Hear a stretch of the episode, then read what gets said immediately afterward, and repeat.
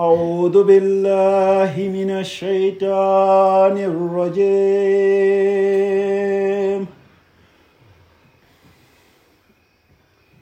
بسم الله الرحمن الرحيم.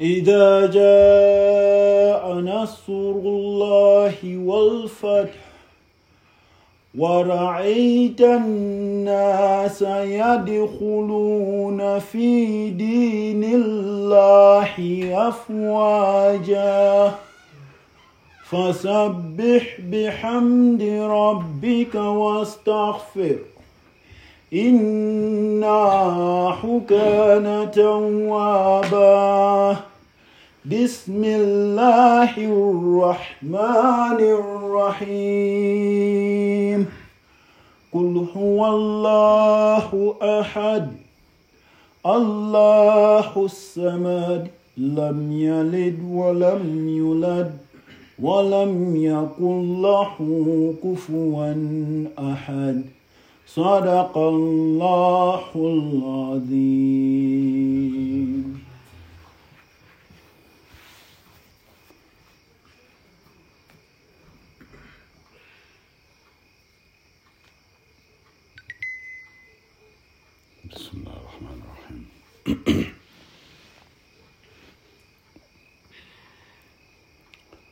Before the, the dhikr, Sidi Zubair asked me to explain a little bit about it, the essence of the person essence kind of processes. And that stayed with me, so I'd like to talk about that. I think it's also useful um, way of exploring the work of the Zawiya and what we're trying to do in the Zawiya.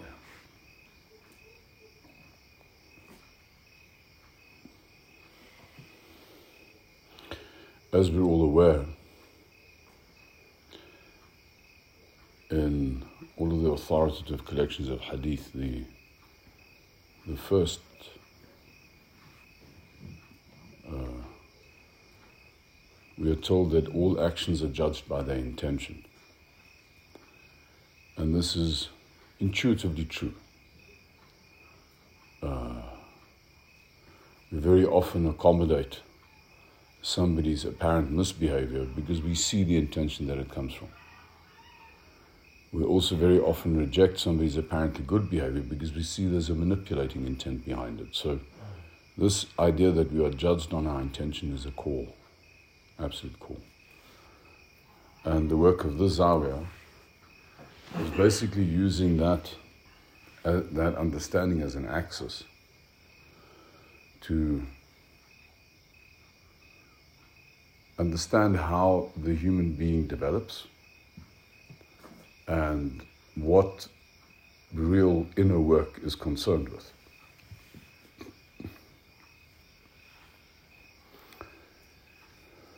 The very simple line of sight to this issue says that fundamentally the architecture of intent is in two categories. You can either construct your intent in what you're getting, or you can construct your intent on what you're giving. And that the natural deployment or, or maturation of human being is from one to the other. When you're born, you've had nothing yet, so whatever you're going to get, you will still get. When you die, you give everything unconditionally. So you come here being here to get unconditionally and you leave giving everything unconditionally. Which means to say that the process of your maturation as a being has to be from the direction of your intent being based on unconditionally being here to get to being unconditionally here to give.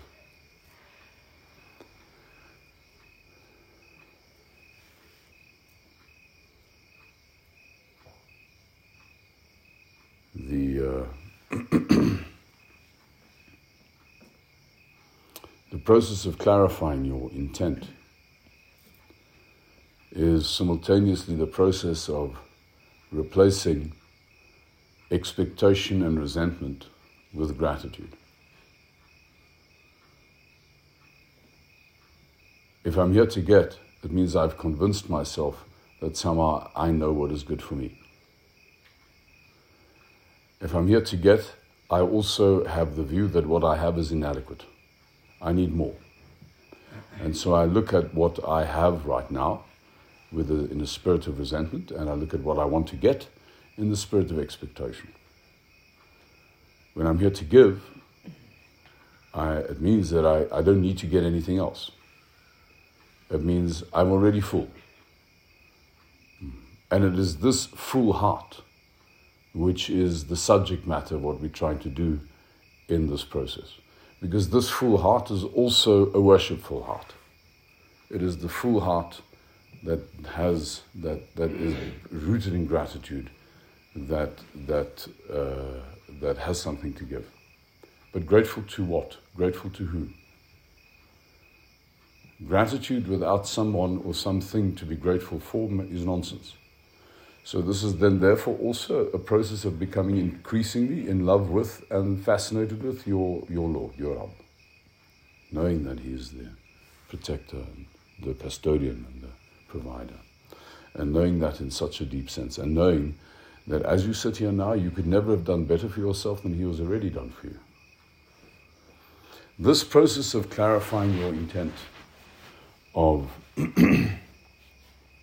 of replacing the intent to get with the intent to give incrementally over time, and learning to recalibrate how you see the world through a lens of resentment and expectation into a lens, a lens of gratitude. That, that work we call work on your intent.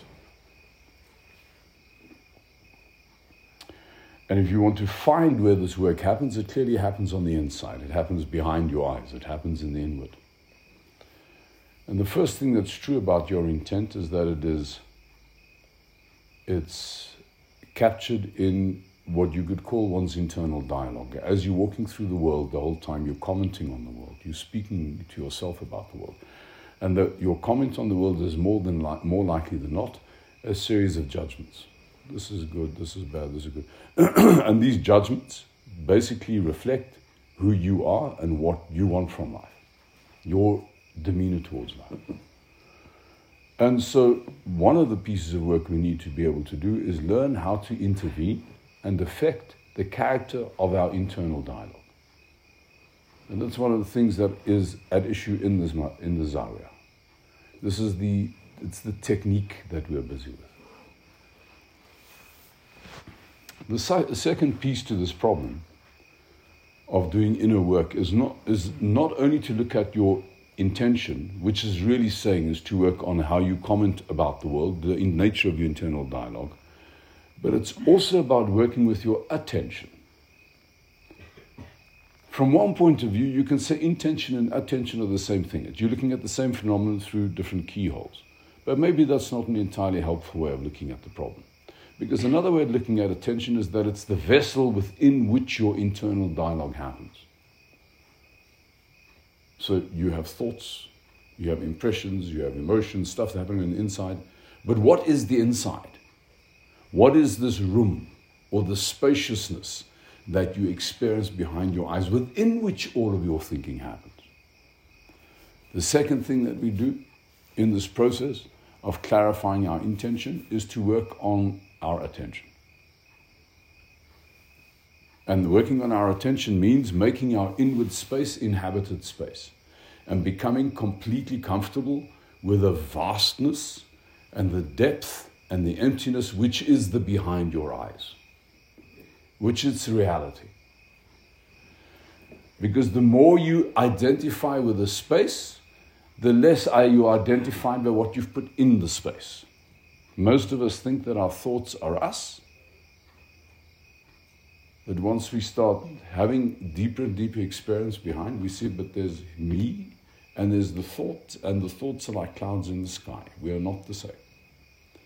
And the more, this, the more you inhabit the spaciousness that allows thoughts to happen, within which the thoughts happen, the more your thoughts become objects to you and the more you can change them.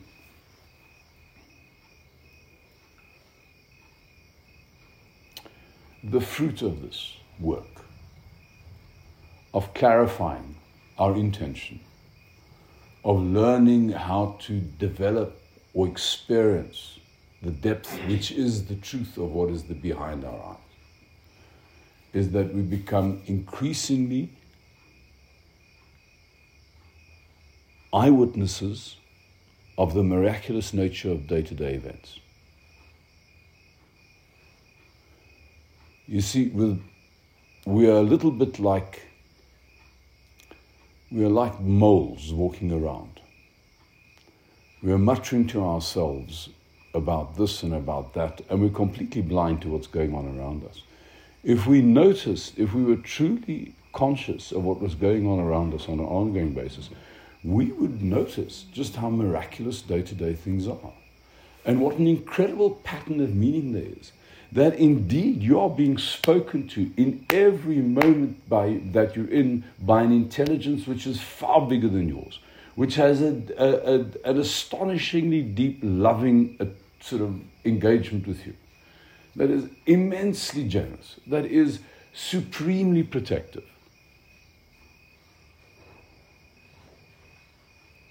The more you clarify what's inside, the more you see that the outside is miraculous, is extraordinary.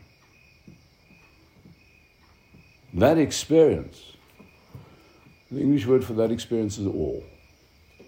That sense of amazement, that sense of astonishment at how amazing life actually is. That experience is why we have been made. That experience is what the purpose of being a human being is. He said he only made us because he loved to be known. He was a hidden treasure that sought to be known. So, how does he allow himself to be known? From a state of hiddenness, he progressively uncovers things. And he uncovers he unveils himself to you to the extent that you do this inner work and to the to which the extent to which this inner clarity arises for you. Sometimes this happens for people quite spontaneously. It doesn't necessarily need work. You know, sometimes people have a completely life-changing near-death experience. Person is a rat one day, next day has a terrible car accident. Day after that, the guy's a saint. He's walking around saying, I've seen God. Alhamdulillah. Maybe we should, never mind. Go there. Hmm. So that is the work of the Zawiya. Make no mistake, whatever, whatever, there's one level at what happens here, which is about doing gardens and, you know, cleaning toilets. And that's all necessary, obviously. But the purpose of us being here the reason why you're here is not even to get a degree. The reason why you're here is to do this work. It is the only useful work a human being can do. Hmm. You, one hour of witnessing of how the stupendous character of existence vindicates a lifetime.